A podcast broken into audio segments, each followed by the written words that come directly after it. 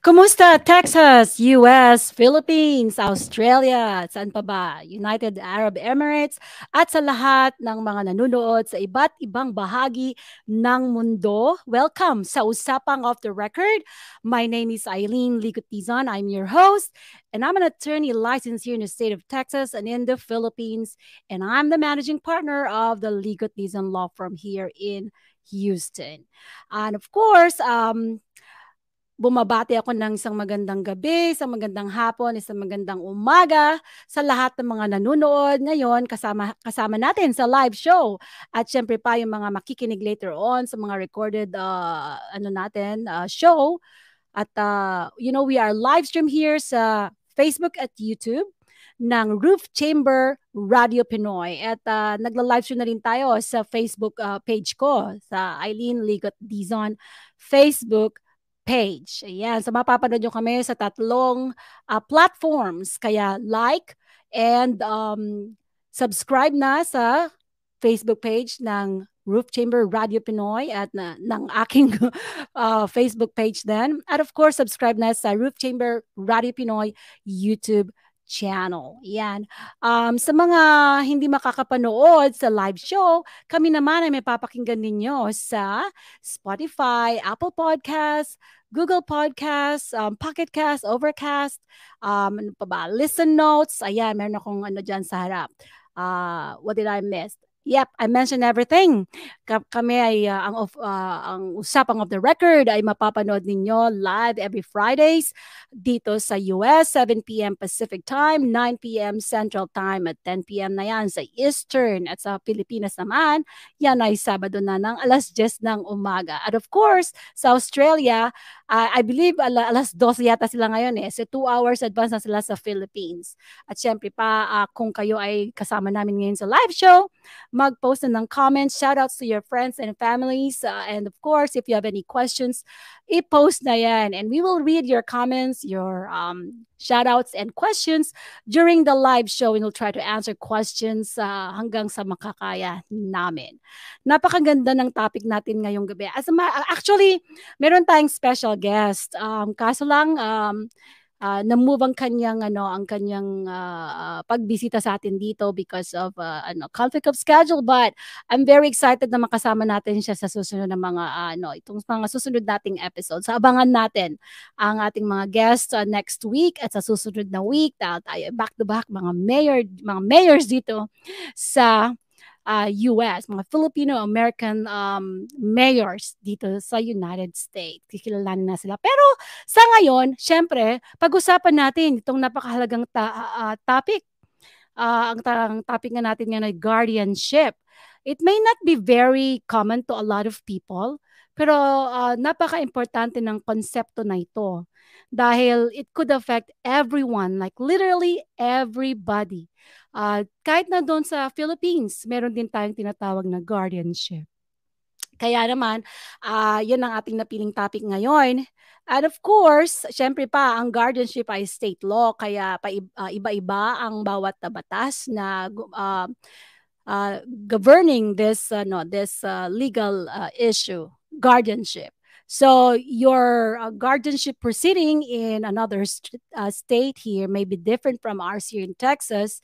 And of course, since I'm licensed here in Texas, ang pag-uusapan natin ay guardianship dito sa Texas. Of course, ang ano naman yan, karamihan naman, isa lang naman ang konsepto niya. Nagkakaiba lang tayo sa iba't ibang konting mga details like sa procedure, uh, procedural aspect ng ano ng pag uh, if you wanna get guardianship, maybe sa mga requirements, qualifications, ganyan. At ganoon din sa Philippines. So, ngayon, uh, sana eh, may matutu matutunan kayo sa ating topic because we're gonna try our best to uh, explain it to you the way that you could understand the concept of guardianship. Kaya kung mayroon kayong tanong, i-post na yan. Later, sasagutin natin. And of course, syempre pa, hindi naman magiging masaya ang usapan natin kung ako lang naman ang nagsasalita dito. Syempre, meron tayong special guest. At sa sobrang special niya, syempre, ito na ang aking introduction para sa kanya, no? Um, Uh, siguro familiar na kayo sa ating ano sa ating special guest for today. Naririnig niyo na siguro ang kanyang boses somewhere sa podcast din dahil siya rin naman ay may podcast at a very important person siya dito sa usapang off the record. Ayan. So uh, he's actually one of the hosts of the Roof Chamber Live which is a, a podcast streamed on the Roof Chamber Radio Facebook page and YouTube channel. So meron tayong Roof Chamber Radio Pinoy at meron din tayong Roof Chamber Radio na pareho yan na nasa na uh, uh, parehong produced by Roof Chamber uh, Media Corporation. Yan. So um siya rin ang ating producer and tech uh, tech support or tech director uh, na, dito sa usapang of the record and the head of the Roof Chamber Media Ministry. Siyempre pa, welcome natin ang aking kaibigan na si Fenji Villasin. Hello, hello, Eileen, Attorney Eileen, kamusta? Ma- uh, good evening sa iyo. Magandang gabi. Magandang gabi rin po. uh, Fenji, um, si Fenji kaming dalawa ay ano, uh, dati kaming nagkasama sa trabaho when we oh, were yeah. in Dallas. To, bago mm. kami nag-move dito sa Houston. Correct. Hmm. Um, kaya ano, marami ng sekretong alam ko 'yan. Pero syempre dahil tayo naka-live show, Wag na. kailangan mm, limit limit 'yan. Syempre yes. marami siguro mga kaibigan namin diyan na nanonood ngayon. Um, pwede naman kayong mag-shoutout para kay Fenji. Ayan, tulungan sa, natin. Sa, sa, sabi, sabi, sabi ko nga nung tinawagan mo ako kanina, uh, sabi sa, sa isip-isip ko, sabi ko, gusto ba ni Eileen ma- na magde-decline yung mga viewership niya? Hindi naman. Ikaw ay isang napakagaling din naman na ano na uh, radio ano ka eh um, uh, ano ka din eh uh, nag uh, radio announcer ang tawag ba doon sa Philippines? Uh, um, uh, talk show. Well, it I I handled the talk show in the Philippines oo. as well. Yes. Yes, kaya meron na siyang karanasan in terms of ano, handling ano people like me as a live show. But anyway, so uh, Fenji from uh, kasi dito sa usapang of the record ano at yes. siguro ay na, na napapansin din ng mga uh, mga nanonood sa atin mm. that uh, we uh, we we want to know what you're doing. We want right. to know uh, you know how uh, how are you uh, thriving here in the Philippines or your root right. in the I mean thriving here in the US, having roots in the Philippines kanyan because we want to inspire people na you know don't be afraid, don't be scared to um go to another place and um, you know uproot yourself from mm-hmm. somewhere mm-hmm. and then plant yourself uh, on another soil right because uh, you maybe if you because if you're staying in one place you probably mm-hmm. will not see that the other side is greener than yeah know, True. where you at right now. So, True. um, ito yun naman ang ating ano, uh, gustong iparating sa mga kababayan natin na although may mga challenges, eh, nalalagpasan naman yan. Depende lang sa tao. Pero, Fenji, right. gusto ko malaman, from where are you in the Philippines? Uh, originally, I, I come from the uh, province of Negros Occidental, Bacolod specifically. I was born in Bacolod. But my family, uh, especially my father's side, is from Cadiz City in in in Negros Occidental. Yes. Yes. So um Negros Occidental, 'di ba, mga hacienda doon? so yes, ang tanong ko, gaano kalaki yung hacienda mo doon? you know, you don't have to ask that. mga ano, magkaroon ng idea uh, mga tao. yeah. yeah, kasi yun ang tanong ko dapat eh. Ano ang meron yes, sa it, Negros yeah, as, as you said, it's it's it's mostly the main industry is sugar industry. Mm-hmm. Uh, so it's mostly made up of sugarcane plantations.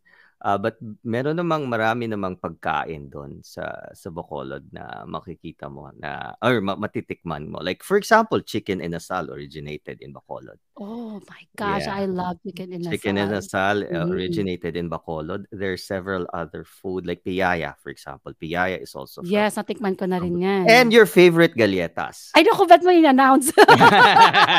no, just kidding. Yeah. Oh, masarap yung galletas Naalala ko before, naalala ko before nung magkasama pa kami ng trabaho si ni Eileen. Pag umuwi ako ng Bacolod, palagi yan, nire-remind ako na Hoy, Fenji, mag, uh, bilan mo ko ng galletas.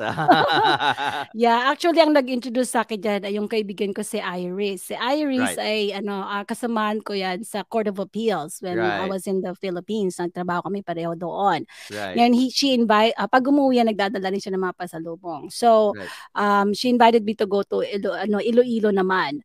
Hmm. And um, eh, kasi pareho lang din naman yung mga ano doon, di ba? Mga, right. usually, right. yung mga pagkain.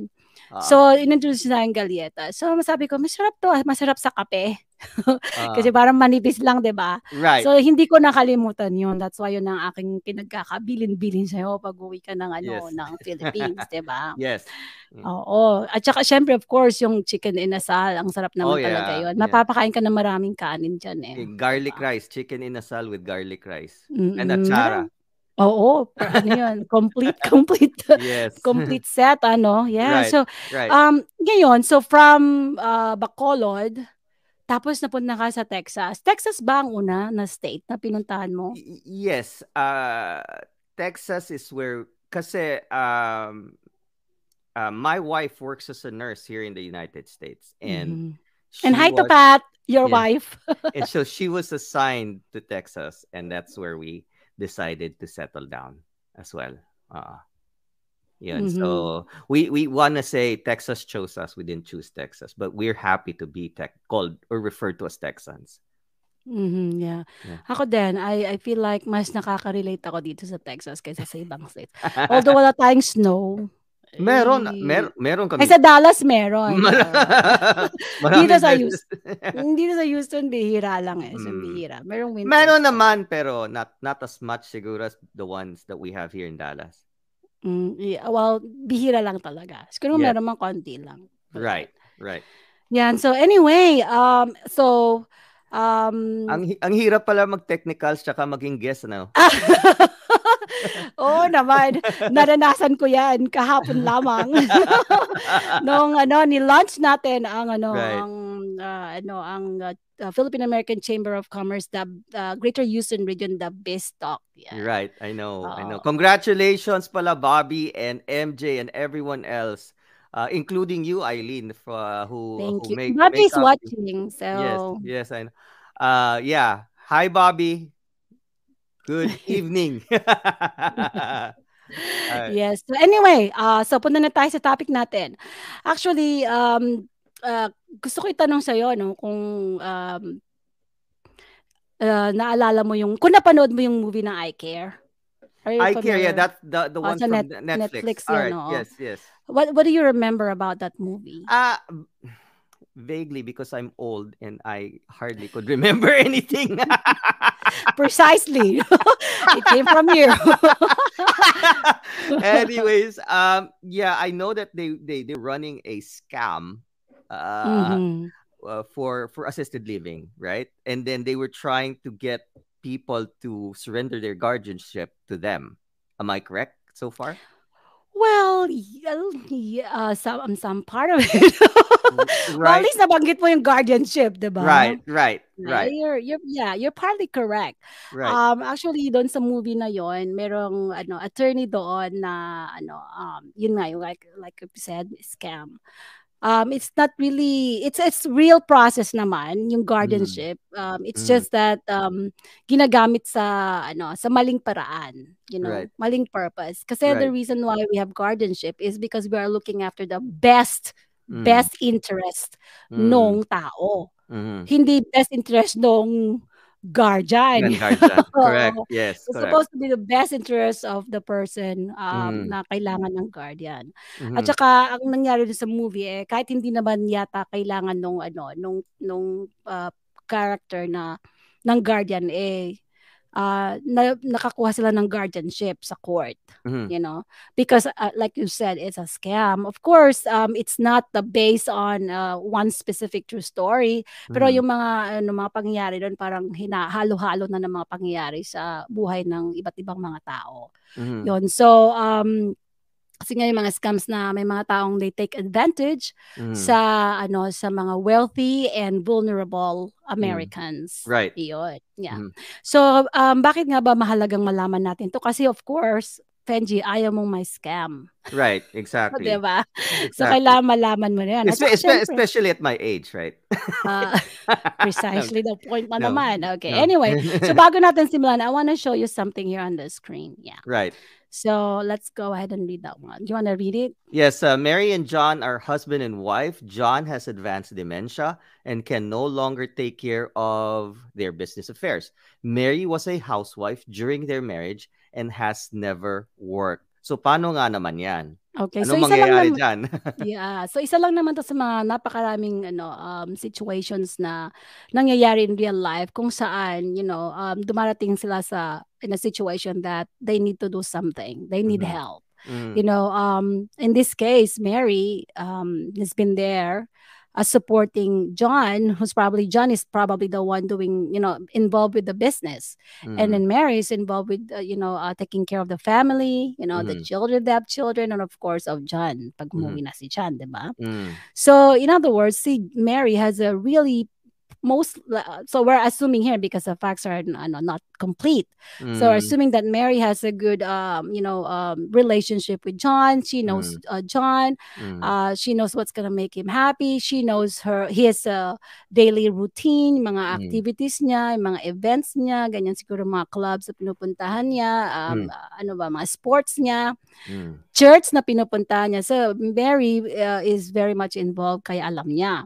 Mm. ngayon si uh, si John dumating siya sa punto na eto na nga ang the the the sad reality of life Benji Yeah. um advanced dementia Right. nakakatakot yan 'di ba because Right. Of course. um yes. napanood mo yung The Notebook Yes, I I oh I watched cried that so was like a long times long time oo ago. oo, it's one of Yeah. the best movies na napanood ko na Right. eh, lagi akong umiyak Right. every time nanonood ako because nakaka-relate ako what if hindi ka na maalala ng mahal mo sa buhay 'di ba What if hindi ka na maalala ni Orly? Uh, oo nga. Bahala siya. ayan. Oh, by the way, um, nagano si, uh, ayan siya, oh, ayan siya. Ah, Ayan, ay, okay, oo. alright. Speaking of, sabi niya, sabi ni Orly, ah, Dizon, good to see Fenji Villasin without bigote. May bigote ka, ah, Nag may balbas. may balbas, yeah. Oh, ayan, Sinave ko na kasi ayaw ng, ng every time I every time I do a video call with my mom, she always makes pansin may ano, may balbas. She hates it. Oh, okay, so anyway, so ngayon, ang nangyari dito, ah, we're just giving a scenario para alam ng baka nanonood sa atin na bakit nga ba pag-usapan natin guardianship, bakit Right. mahalaga yan, di ba? Right. So, mangyari dyan, so kung may advanced dementia ng tao, ano bang nangyayari? So, wala na siya malala, most likely, hindi niya na mapapatakbo yung business. Right. Anong mangyayari sa business? Wala, mawawala ng kabuhayan, paano masusuportahan ang mga Mm. pangangailangan ni Mary and John at ng kanilang family? Mhm. So, kailangan ng somebody who will ano manage the business para patuloy na ano kumikita ah, tumatakbo yung business, 'di ba? Right. At the same time, syempre pa daw si John ay makakalimutin na sobra. Kailangan ng personal ano ah, ah, ano niya care. Kailangan may tao na maggagabay sa kanya kung kakain na siya, maybe ano, maybe uh, maghahanda ng pagkain, ah, maybe yung mga daily daily routine niya, yung dadala dadalhin siya sa church, Mm. ah, sa mga ah, activities niya, ganon. Mhm. Ah, because nga ah, kailangan ang kailangan ng tao 'yun eh kasi kung Oh, yeah. pinabayaan mo na wala Absolutely. na, Yeah. 'di ba? Yes, yes. So ngayon, doon papasok yung konsepto ng guardianship. Right. So kung ang isang adult ay hindi na kayang ah, magdesisyon para sa sarili niya, in Mm. other words, ang tawag natin yan ay incapacitated, um, not disabled ah, kasi there are disabled na ano na in, may capacity pa rin sila to make decisions and to do some uh, no, to, do uh, other stuff in life. Mm. Um, ang sinasabi natin yung incapacitated cannot make decisions for themselves, Mhm. um, cannot do uh, cannot do certain um, activities anymore, especially yung mga daily daily activities niya. Right. Yan. So, kailangan ng ano, kailangan ng somebody who will help that person. At Right. kung meron pang ang katulad niyan business, ah, meron siyang estate, kailangan din na may magma-manage doon. Dito sa Texas, Benji, dalawang klase ang guardian. Guardianship. Mhm. Oo. Meron tayong tinatawag na guardian of the person and Okay. guardian of the estate. All right. Yan. So what's the difference? ka? Kasi What's the- bigyan kita ng test later. What's the difference between the two? What's the difference between the guardian of the person and the guardian of an uh, of, of an estate? Oh, uh, that's a very, very good question. Just following up. I know. Hindi, yeah. that's actually uh, no, the, the right question to ask. Diba? Right, right. Yeah, so guardian of the person, uh, yung tao na i-appoint ng court, who will um, take care of your ano, personal needs. Mm-hmm. Kaya itong tao na to, dapat kilala ka. Alam right. yung mga ano, daily activities mo, daily needs mo. Pero ang guardian of the estate naman ay yung tao na i-appoint ng court who will uh, manage uh, your assets, your estate. Um, mm-hmm. And of course, that includes your business, uh, yung mga uh, financial affairs mo, right. uh, kung meron ka mga investment, um, at yung powers dyan ay syempre it includes din yung power to ano uh, to sell property. So meron siya talagang um, on your behalf, on your behalf. On your behalf of course mm, as your right. your guardian. Right. Now um so yun ang difference. But before we continue with the you know uh, um discussing the uh, guardianship, mm. uh, kailangan mo na nating malaman yung mga important terms. So right. katulad ng uh, who is a uh, a guardian. So yun nga yung tao na ina-appoint ng court, mm. giving that person the power to make decisions mm. uh, for the person who is incapacitated. Mm-hmm. And the person who is incapacitated, ang tawag natin diyan ay ward. Ayan. Correct. So, kaya pagka, ano, pag narinig nyo later on na uh, sinasabi nating uh, guardian, tapos ward, mm. so we need to know what we're talking, you, you need to understand that ward is the incapacitated person. At mm. yun namang, ano, um, yun namang uh, guardian, eh, yung uh, the person appointed by the court. And by the way, guardian could either be a, a person, like you and me, mm. or an entity. Okay. Pwede rin yan, mga business, ano, mga LLC, mga, yung may mga ganon, mga uh, firm, pwede rin yan. So. Kagaya ba to sa yung yung sinabi mong movie na kalibutan ko yung title, yung sa Netflix? I Care? I Care. I Care. Uh, uh, would you consider what they, their operations as an entity? Well, um, I can't remember if it's the the firm, firm ba yon, or yeah. is it an organization? Yeah, then then, then that's what it yes. means. Okay, yeah. got it. All right. Yeah, like I said, it could be ano, a person or an entity. And when we hmm. say guardian, um, ang pwedeng maging guardian is actually, uh, well, in you know, legally speaking, anybody pwede. Okay. Basta, um, of course, may qualification lang yon. Of course, uh, kailangan naman 18 and above. Uh, and then, um, titingnan din ng court kasi yung capacity ng tao. Let's say, for example, nag apply siya as guardian of the person. Right. So, titingnan niya kung itong tao ba, ano ba ang ano nito ang kanyang background. Mm-hmm. Okay, kung ano ba to, uh, meron ba siyang naging kaso in the past? Na-involve mm-hmm. ba siya sa sa uh, domestic violence? Mm-hmm. Or anything the abuse of minors, ganyan.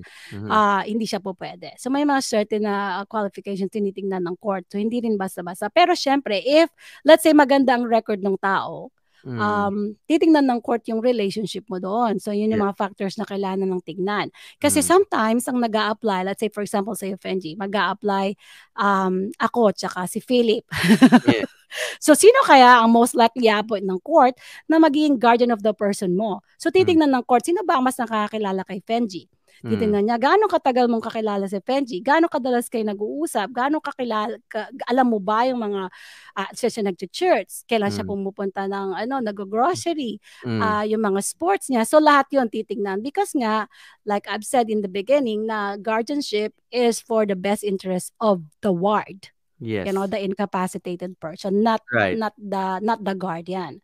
Right. So yun ang ano doon, ang importanteng dapat nating malaman. Now, kung guardian of the estate naman, dahil syempre itong taong to ang magmamanage ng business mo, ng basically ng finances mo, mm-hmm. uh, at saka magkakaroon siya ng authority over your assets, uh, syempre titingnan ng court aside from of course kailangan of legal age, maganda mm. yung ano niya, good mm. moral mm. niya. Mm. Uh, wala siyang sa titingnan din ng court kung itong tao bang to eh uh, na-involved, nagkaroon ba to ng kaso na theft, mga ganon, yung mga right, moral, right. oo, mm-hmm. uh, TRPJS, of course, yung mga, so titignan yung, yung, yung character so, ng talagang tao. chinecheck yung background. Oo, may background check talaga 'yan mm, at uh, yeah. 'yun ang ginagawa ng JBCC. Mm. Um so it's part uh, part 'yun ng ano ng ng process pag nag-apply ka na sa court. T- right. Talagang may background kasi may fingerprinting pa 'yan. Okay. So kasi titingnan talaga kung ano, syempre best interest ng ward eh kung i-appoint ng court eh magnanakaw. Uh, o nakapatay in the past or uh, uh, maraming utang. Mm. Syempre most likely matitempt 'yan baka gamitin niya pa yung ano, yung pera mm. ng ward. Uh, para sa kanyang pansarili, personal mm-hmm. needs, 'di ba? Mm-hmm. So 'yun titingnan nila. So 'yan ang difference ng ano, guardian of the estate and guardian of the person. Now, kailangan ba na laging para, uh, pareho na mag-appoint ng court? Hindi. Mm-hmm. Depende sa pangangailangan ng tao. Sometimes ang kailangan lang ng tao ay guardian of the person. Mm. Yeah. yeah. O kaya naman kailangan niya na ng guardian of the estate. O yes. kaya naman both. Yun. Okay, okay. So pwede rin naman na ma-appoint na uh, same person 'yon. Right. Both guardian siya as of the person and guardian of the estate. Right. Yan. So, depende sa situation. So, dito right. sa, ano, kay Mary and John, um, si Mary most likely, ay pwede siyang ma-appoint as guardian of the person ni Kasi John. Kasi kilala, kilalang kilala niya si John eh. Oo. Pero, may not be appointed as uh, guardian of the estate. Bakit? Because, Bakit?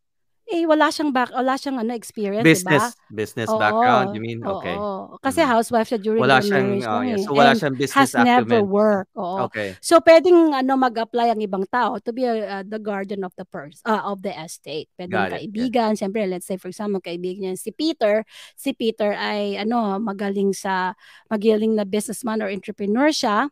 So, at uh, magandang record niya, so pwede siyang ma-appoint ng court to be uh, the guardian of the estate of John. So, yun ang ating mga ano dyan. Would, would you, would it be, would it be ideal to appoint uh, like say for example if you decide to appoint a friend would it be a good idea to at least have a uh, a friend who has a background in uh, as, as a, a, a background in in law for example like a lawyer like yourself Well, it depends in dun sa lawyer. Kung the lawyer doesn't really handle, you know, mga business matters. Right. Mm. Like for example lang, hinahandle lang niya eh ano um uh, divorce lang. Mm. O, diba? So, titingnan okay. din. Uh, it depends on the ah, okay. um, skills. Yan. Okay? okay? So, anyway, um, na, uh, sa simula pa lang ng usapan natin yan, eh, dami-dami ng tanong ni Fenji.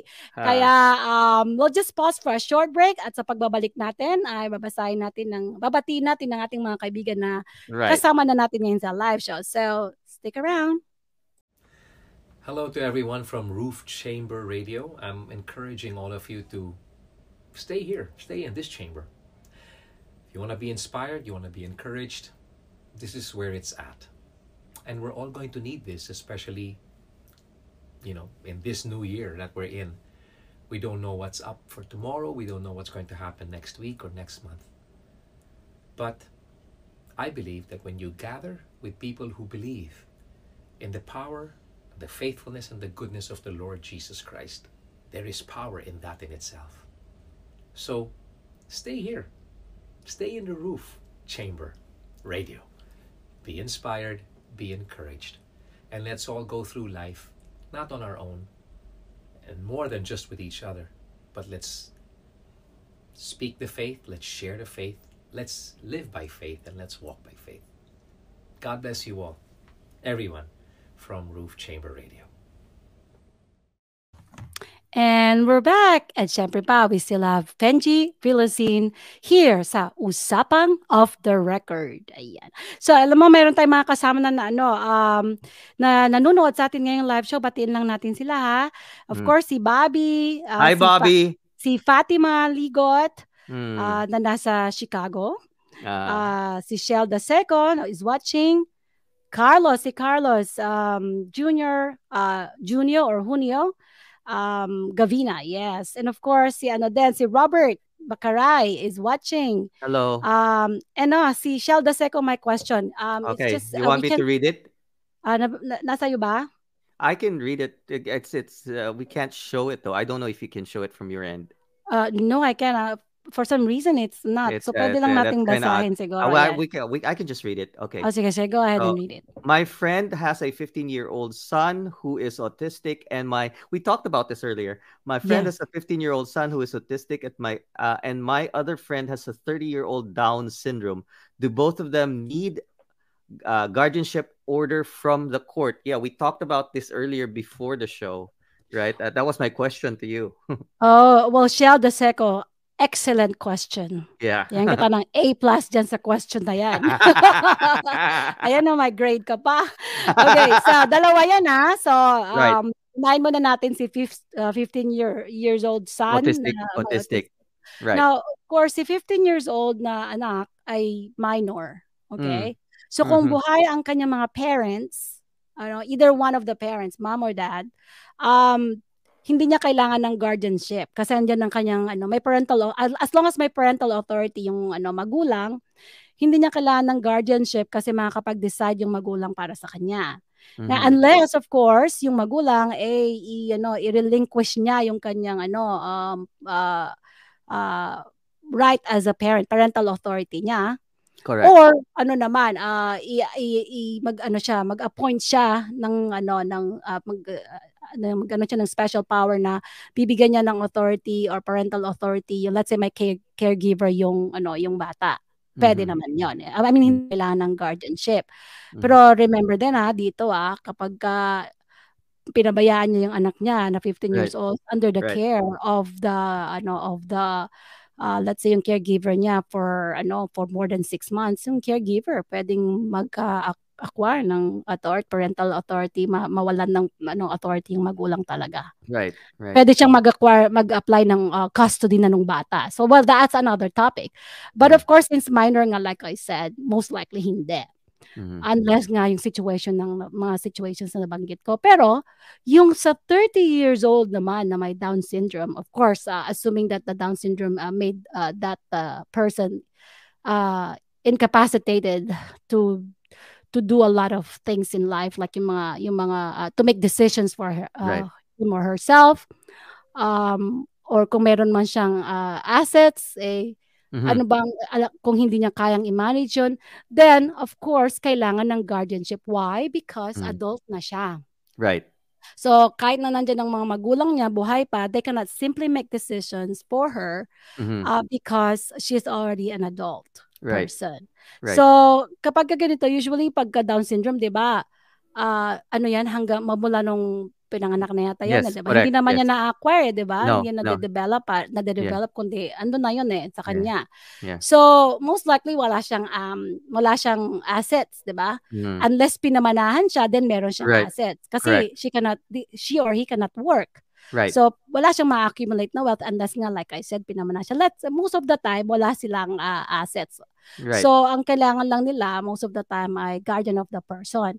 Kasi, okay. although, some of them can still go to the bathroom, you know, do their thing, right. uh, eat uh, on their own, but, ano, preparing their food, din nila kaya. Mm-hmm. Um, o kaya, uh, alam nila na they have to go to school, but they don't have means, they don't drive. Mm-hmm. So marami silang mga uh, kailangan gawin sa daily life na kailangan ng ng guidance at saka ng ano ng ng support or help, assistance mm-hmm. ng uh, somebody who is capable of doing that. Mm-hmm. So most of the time pag ganito buhay pa ang parents or mm-hmm. one of the parents um yung parent nang nag-apply na ano na guardian of the person nung mm-hmm. 30 year old na may down syndrome. Okay. Ayan. So, importante so, yan kasi mahirap ano. Kung halimbawa lang, no, uh, yung nanay ay wala. Titingnan yeah. nila yung next of kin. Right. Kung may mga kapatid, kapatid, yes. Oo, pwede sila. Mm-hmm. Uh, kung wala, titingnan na nila yung susunod. So, mm-hmm. remember, it's always going to be the best interest of the ward. So, titignan right. ng court. Kahit nga nandyan yung nanay, kung yung nanay eh, uh, wala for most part ng buhay nung ano nung nung nung ward eh meron lang siyang madalas kasama, baka mas i-appoint pa ng court yung hindi niya kamag-anak pero uh, kasama niya sa you know, most part of uh, her or his life. Mm-hmm. So kasi nga syempre, mas kilala niya yung needs ng tao. Mm-hmm. Kasi nga best interest, lagi kong sinasabi right. best interest of the ward. Ayan. Okay. Okay. So, yeah. may follow-up question ka doon, Fenji? No, I I was just wondering if it's really ideal na talagang kung like for example for the in in the case of the 30-year-old uh Mm-mm. Down syndrome, would it be ideal na talagang dapat family ba or or would would you would could a person who is maybe like a family friend be qualified to uh, be the guardian of the ward?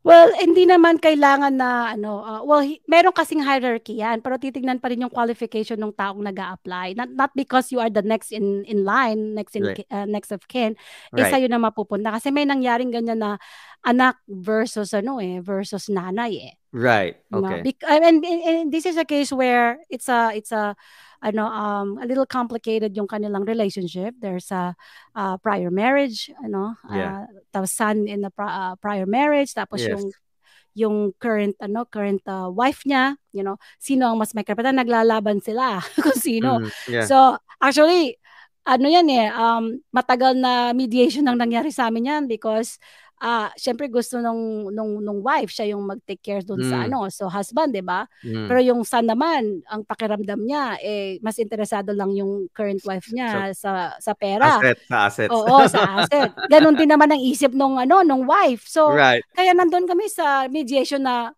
ano ba, uh, meron ba tayong mararating na settlement dito right, o hindi? Right, Kaya tumatagal right. minsan ang mediation. Okay. Yan yeah. because of that. Otherwise, ano, um, in, depende na ang court na ang magano mag-appoint pero most of the time naman kasi ang court as much as possible if you can settle it among yourself kasi kayo ang family yes, yes. Uh, settle it among yourself pag hindi na talaga ma-settle then the court will make the decision yeah right mm-hmm. so okay ito pa si ano um uh, si Don, Don, okay. Don and Love Elbolinga is what uh, are watching mag uh, silang dalawa.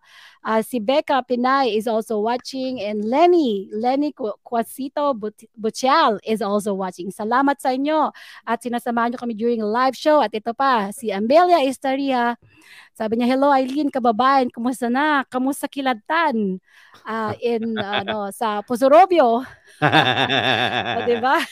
Is that, ano ba yan? Pangasinan? Pangasinense. Uh, Pangasinense, yes. Ano ba yeah. yung ano ba yung salita doon? Is that uh, Ilocano o ano ba 'yan? Well, uh, syempre pag Pangasinan, Pangasinense, pero ah, okay. pag uh, pero dahil nga malapit ang Pangasinan sa eh, ano La Union at saka sa yung sa uh, Nueva Ecija mga ganyan na eh, na provinces, so may halo na rin. Ay, ta, Nueva Ecija ah. Tagalog eh. So pero ah. ano, malapit na kasi kami sa sa ano sa Baguio din. So uh, halo yan na uh, Ilocano. Ah, so hindi, hindi mo ko mabebenta o sa ah, both lang dialects. so yung Pangasinense malapit din sa Ilocano or is there a distinction? Oo, oh, ibang-iba. Ah, okay. Sabi nila, mas mahirap daw aralin ng Pangasinense kaysa sa Ilocano. Pero napakarami right. namang klase ng Ilocano eh. So anyways, yeah, all right. Uh, seg uh, nag-segue na tayo doon. Ano? so, yeah. Kala mo si Lenny ah. Uh, ikaw, uh-huh. Philip ah. Ayan. So, anyways, uh, okay. So, mabalik tayo doon sa ating ano, guardianship. Okay, so we talk about the uh, what is guardianship. We talk right. about the different types of guardians, uh-huh. right. uh, who can be guardians, and who is a you know who is a guardian, who is a ward. Right. Um, alamin naman natin. Ano bang gusto malaman? Process? Yeah, I, I want to know the process. Uh, how do you go through the process? Yeah. Alam mo kasi okay. iba, sinasabi nila na, naku, attorney, masyado naman yata ng ano, complicated saka masyadong mahal ang ano, process ng guardianship. Okay. Um, Well, ang, syempre, ang pinaka-safe na sagot dyan at lagi namin sinasagot, ay, depende po yan. uh, depende sa mga issues na involve, okay? Kung maraming mga nag-oppose sa application mo o kaya maraming nag apply yeah. then medyo ano yun matatagalan kasi mm. let's say for example when you taga- say matatagalan anong an, gaano katagal mediation uh, well oh yeah, depende, hindi natin masabi kasi like right. I said, mm-hmm. ano magkakaroon ng mediation 'yan eh. Um mm-hmm. uh, so may uh, may may mediation na half day, may mediation na whole day. Right. Uh, minsan ilang mediations ang mangyayari, ganon. Right. Uh, para lang ma-settle lahat ng issue at magkasundo both uh, both uh, sides. Mm-hmm. Yan. Mm-hmm. So, ngayon, kung tatlo o apat ang nag apply na guardian ng isang tao, eh di mas lalong matatagalan yon. Pero, pero kung ano naman, kung wala namang masyadong complication, like for example, in a case of ano, nanay, at saka mm-hmm. sa anak niya na, let's say, incapacitated, ba? Mm-hmm. Um, at uh, let's say may mga kapatid yon Let's say lang, eh, example natin yung, ano, yung kanina yung tanong ni, ano, ni Shell, mm-hmm. yung uh, may Down syndrome syndrome? Down syndrome, yes. Oo. So, let's say meron siya na uh, nandun ng uh, buhay pa ang kanyang, let's say yung dad niya, yung tatay niya, 'di ba? Tapos may mga kapatid siya. Let's say meron siyang mga uh, sabihin nating limang kapatid na mga mm. adult adults na lahat, sabihin natin. Mm. So, ngayon, pag nag-apply ng guardianship, uh, silang lahat, of course, medyo magulo yun. Imagine mm. mo magkakapamilya kayo mag, ano, mag, uh, maglalaban-laban, di ba? Right, maglalaban Pero kung ang nag-apply, nagkasundo kayo na mag-apply lang, let's say, for example, yung dad, uh, usually yung ginagawa namin, we get waivers from mm-hmm. the other siblings. Na they're waiving their another uh, right to apply or for ano, Oh. guardian. So para mas malinaw lang. And then of Okay. course, nilalagay din doon sa waiver na they are uh, they agree that the dad be appointed. Ganon, para mas malakas at mas madaling ano tapusin yung case. Right. But you know, when you when you file for guardianship, it's not like you just go there and file an application. There's a requirement here in Texas na kailangan may medical uh, exam, merong ano a physician ano certification na talagang yung uh, ward well, tawagin nating proposed ward kasi hindi pa naman talaga siya na-declare na ward ng, ng, ng, ng court, Mm. yung proposed ward uh, ay talaga namang incapacitated, totally or partially Mhm. you know. Tapos, um, depende nga, like I said, kung merong uh, properties yung proposed ward, then kailangan ng ano, guardian of the person and guardian of the estate. And it could be the same person like the dad, you know. Mhm. Mhm. So, pag nag-file ka nun, nag-file ka ng application, kasama syempre yung referral ng doctor na saying that, uh, you know, certifying that he, that the person is incapacitated. Pag final mo yun, magpapa, mag-ang court kasi, kailangan i-serve yung yung warden eh. So has to be served yung ward. When I say serve, yung citation, 'di ba? Mm. Notifying the ano the, Right. the the ward that uh, there's an application. Kahit na sabihin mong magkasama pa sila sa bahay dahil doon nakatira yung ward, Mm. kailangan pa rin 'yon. Mm. And then after that, the ano the the court well through the attorney who's filing the application or the Mm. applicant uh, magpa-file ng motion yan for appointment of ano attorney ad litem Mm. kasi um, kailangan represented yung proposed ward. Kasi yung Right. attorney na nag-file ng application, representing of course the dad in this case, di ba? Ngayon, yung proposed ward, mag appoint ng court ng ah, attorney ad litem para sa kanya. Para Mhm. masigurado na ano kailangan talaga niya ng ano ng ng guardian at ah, it's the best interest of the ward na ma-appoint yung dad niya as the as the guardian. Mm. So yun ang role ng ano ng Can- ad can- litem. Can can you explain? Okay, okay. So that's the role of the ad. I, I was gonna ask. Can you Yeah. explain to us what ad litem means? Attorney ad litem is usually ano yan, of course, attorney yan na Right. ano like me, 'di ba? right. And then ah, meron kasi tayong sa mga bawat ano, sa bawat ah, probate court kasi ang ano ang may jurisdiction ng guardianship eh sa probate court. So may mga attorneys diyan na nakalising name nila na pwede silang i-appoint na attorney ad, ah, ad litem. Yan. Correct. Yes. Yes. So, parang ako, nakalista rin ako attorney ad litem. So, ano, meron din ako mga ano ah, ah, I was a well, I cannot I cannot choose kasi appoint ka ng court eh. So, no-notify ka lang that you've been appointed as attorney uh, ad litem Ad litem. for this uh, proposed ward. So then it's my job to check the ward and you know examine the papers, make sure na naintindihan ng ward. So ini-interview din namin yung ward, yung proposed ward kung talaga bang ano ba talaga kailangan mo ba ng guardianship Oo. ng guardian yan. Oo. So ngayon um so yun ang ano ang ang proseso doon for for the most uh, you know earlier part of it. Pero Attorney Yes. Eileen, a really quick question. So what is so you said earlier na uh, kailangan i-determine ng court kung partially uh, incapacitated or totally incapacitated. When you say partially incapacitated, I guess for the benefit of the viewers, what does that mean? What what's the distinction between the two? excellent question na naman Fenji. May A plus ba ako niyan? Ah, hindi pa muna. Eh, minus pa muna. okay. So, um, ano nga ba yung question mo? Okay, anyway. Um, um, partial. So, partial, partially, total. ah. okay, Ah, yan. So, may, kasi sabi ko, partially incapacitated. Kasi sometimes, ano, um, yung tao naman, eh, can still, ano, can still, uh, uh, do the, let's say, for example, yung daily, basic, basic, ano, basic, uh, daily needs, daily activities, pwede naman. Okay. Pero okay. may mga times na hindi. Ah, okay. may mga, meron namang temporary din, partial temporary, gusto ko rin ipadagdag na rin yun. Kasi, let's say for example, ano lang siya, parang, ah, ano ba yun, yung meron siyang ah, car, car, car wreck, let's say for example, magkaroon siya ng oo, injury, okay. oo. Okay. oh, Pero yung injury naman niya, hindi, hindi permanent. okay. So, okay. temporary lang yung appointment, ganyan. So, Right. may, ma- partially kasi, yung ta yung yung yung proposed ward eh ah, nakakalakad pa siya. Hindi Mm, naman niya kailangan okay. lahat ng ano. So ganon. Mm, So mhm. depende doon sa diagnosis na o eh, result na examination ng doctor. Kaya importante 'yun eh. Okay. You cannot okay. file guardianship without that. Yung Right. ano doctors uh, yung referral ng doctor 'yan. Right. So ngayon after na ma-appoint ang ano ang ad litem like I said. So ganon ang gagawin niya, ititignan niya. And then pagka na- na-determine ng ano ng ah, ng ad litem na ng attorney ad litem na oops, oo nga, kailangan niya is in your best interest that you really need to have guardians. Yun. So, of course, nagpa-file ng answer ang ad litem. And then later on, Mm. kung ano, may mga kung let's ito na yung pinakasimpleng case na okay naman dun sa ad na naniniwala siya na it's in the best interest of the ward. So magkakaroon ng hearing yon, mayroon pa rin mm. hearing yon. So um and and, and the ward uh, need not necessarily be uh, present during the present. hearing. Okay, yeah. okay, okay. So with the recommendation of the no of the ad litem, the attorney ad litem, then um uh, hindi na kailangan. Pag sinabi ng attorney ad litem na oh, she she's not appearing. So we're waiving her appearance in court. Yeah. I see. I see. So then hindi na kailangan. Okay. So ngayon, after the hearing, at uh, nagkasundo both parties, pwedeng one hearing lang yon kapag mm. okay na settle lahat ng issue. And then the court will, of course, sign the order.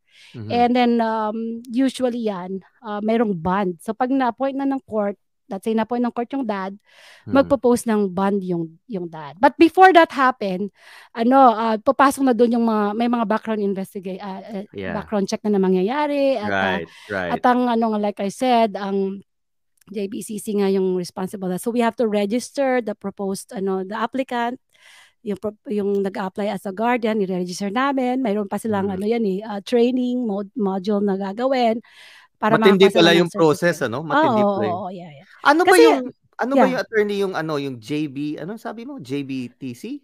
Uh, JBCC. JBCC. Yeah. Ano ba yun? So, ano? ang may judicial, ano, wait lang ah, kasi I always forget that, ano, a uh, Judicial Branch Certification Commission. Gotcha. Yeah, All right. Yeah. Judicial Branch Certification Commission, like kung nagbabaliktad mm. yung Certification Commission. Yeah. Right. So, okay. uh, yun. So, um, sila yung nagmo-monitor. Sila rin yung guma, nag, uh, they conduct the, the criminal background investigation, you know. And then the person, kung kasa, kung merong, ano, kung nag-apply din siya as guardian of the estate, ano yan, may fingerprinting din yan. Oh. So, wanna make sure, kasi background check talaga sila eh. Yeah. So, matindi din yung proseso talaga. No, oo. Tsaka syempre, pag na-appoint ka ng guardian, hindi lang mm-hmm. nagtatapos ang responsibility mo. Right. right. Upon appointment. So, magpo-post ka, magte-take ka ng oath, tapos ah. magpo-post ka ng bond mo.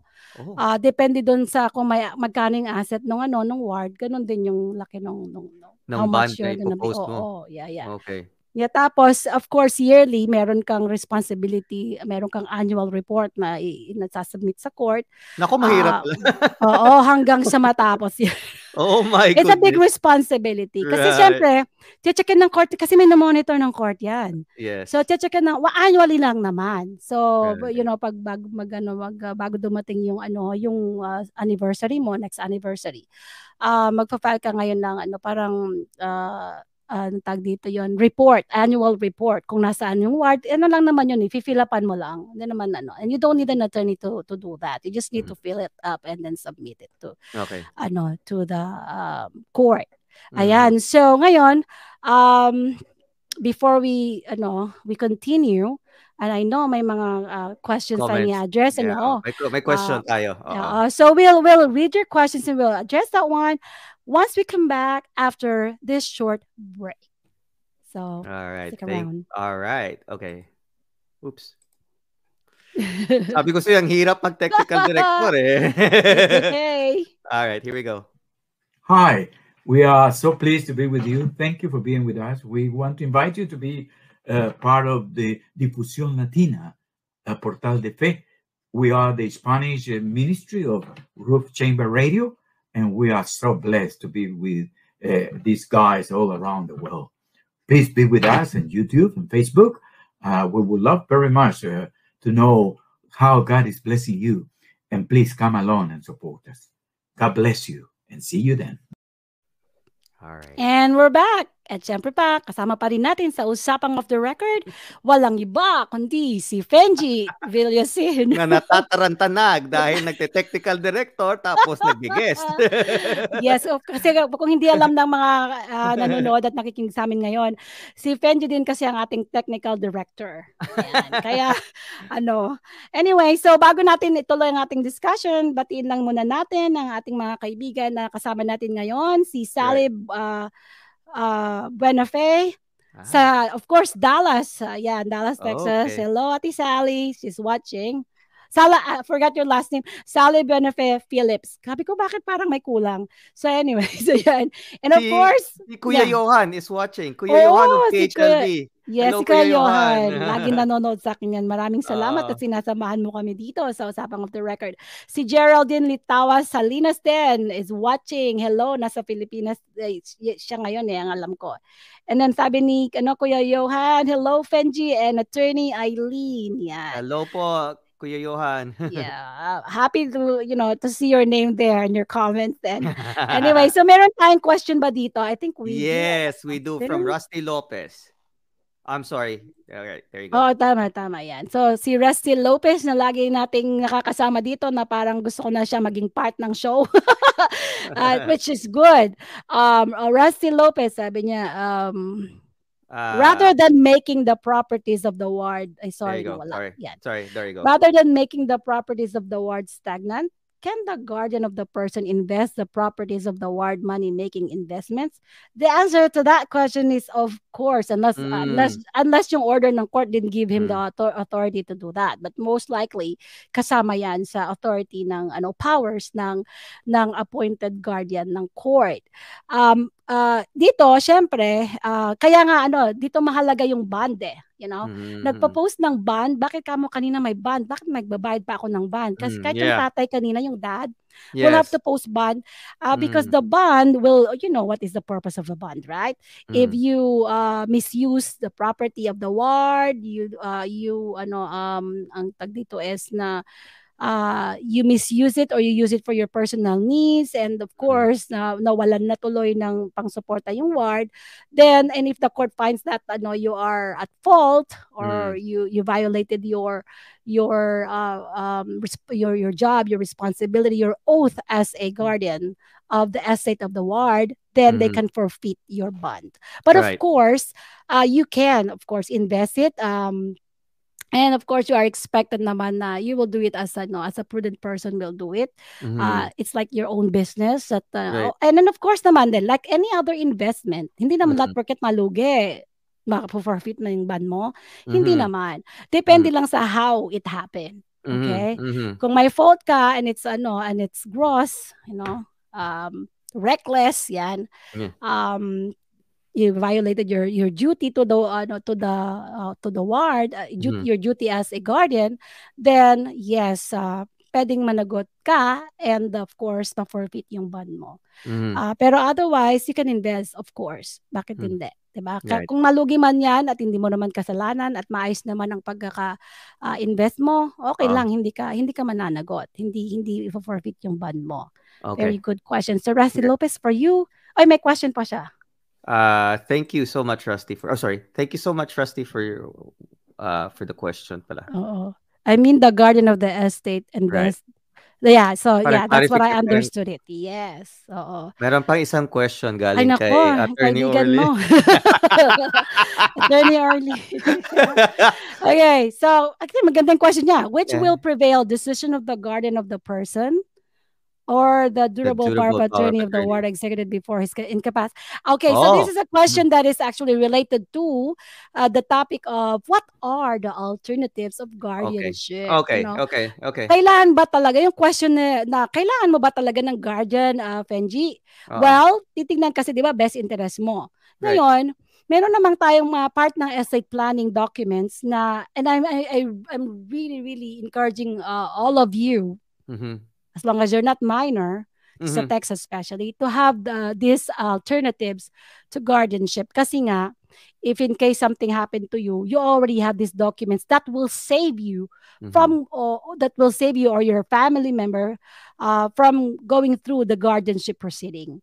You can mm-hmm. avoid that if you have the proper documentations or documents mm-hmm. prepared by you. Correct. At ito yung isa sa, ito yung mga importante ito na ano kasama sa estate planning mm-hmm. document. So itong tinatawag nating ano um, powers of attorney. Usually 'di ba, yung regular powers of attorney, uh, kung ano lang yung power mo na na, na na principal, yun lang din ang power ng agent mo. So pag mm-hmm. nag-incapacitated ka, incapacitated din yung ano, mm-hmm. yung yung ano subali wala, 'di ba? Mm-hmm. Pero meron tayong tinatawag na durable power of attorney dito sa uh, Texas. And of course, medical power of attorney din. So yung dalawang 'yon ang kailangan meron ka, Fenji. Kung wala ka pa niyan, naku, kailangan na yan. Patay. Why? Because the durable power of attorney, uh, you're already assigning somebody as right. your agent just in case you become incapacitated and you cannot uh, make decisions for yourself. Right. So durable power of attorney takes uh, uh, you're as you're appointing an agent who will manage your estate. Right. That's the estate, okay? Right. Uh, heavily regulated yan ng ano ng Texas. Right. Um so yun ang role ng guardian of the estate. Right. So kung meron ka noon, hindi mo nakakailangan ng guardian of the estate later on. Right.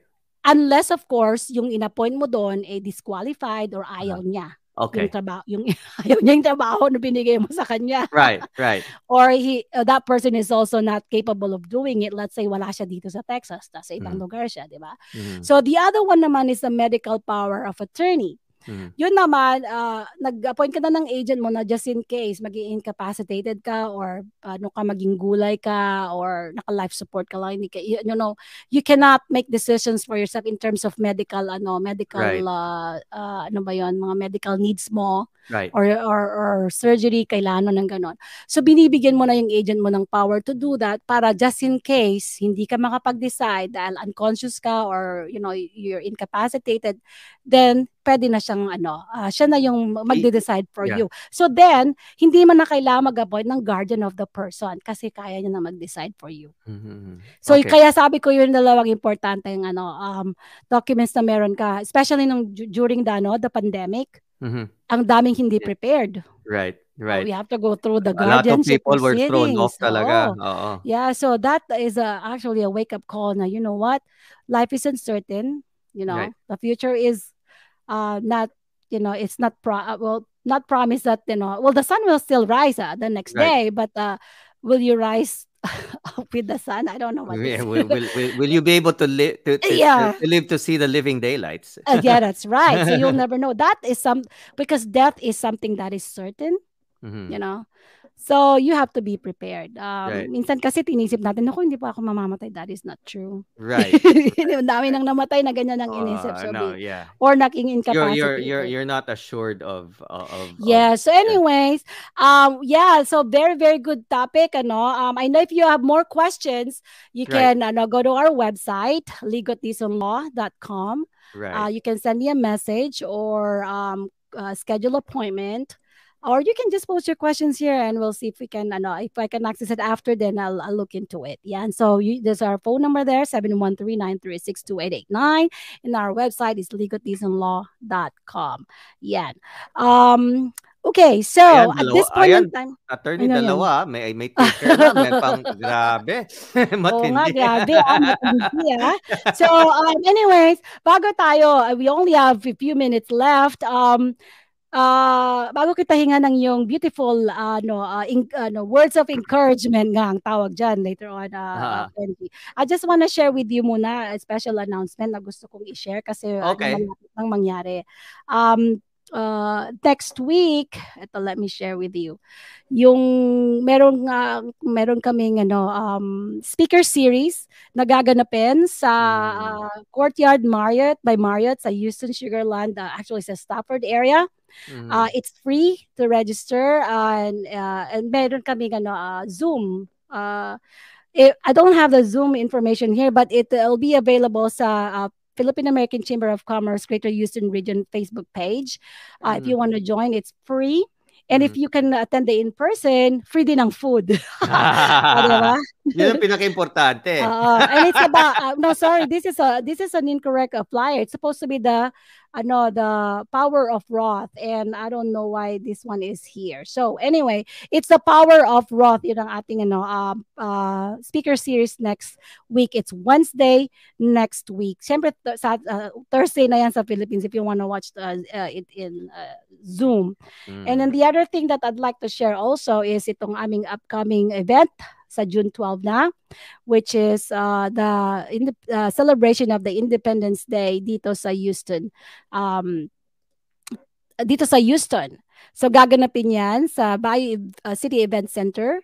Magka meron tayong mga raming mga Filipino and non-Filipino wow. vendors that will wow. showcase their their ano their products.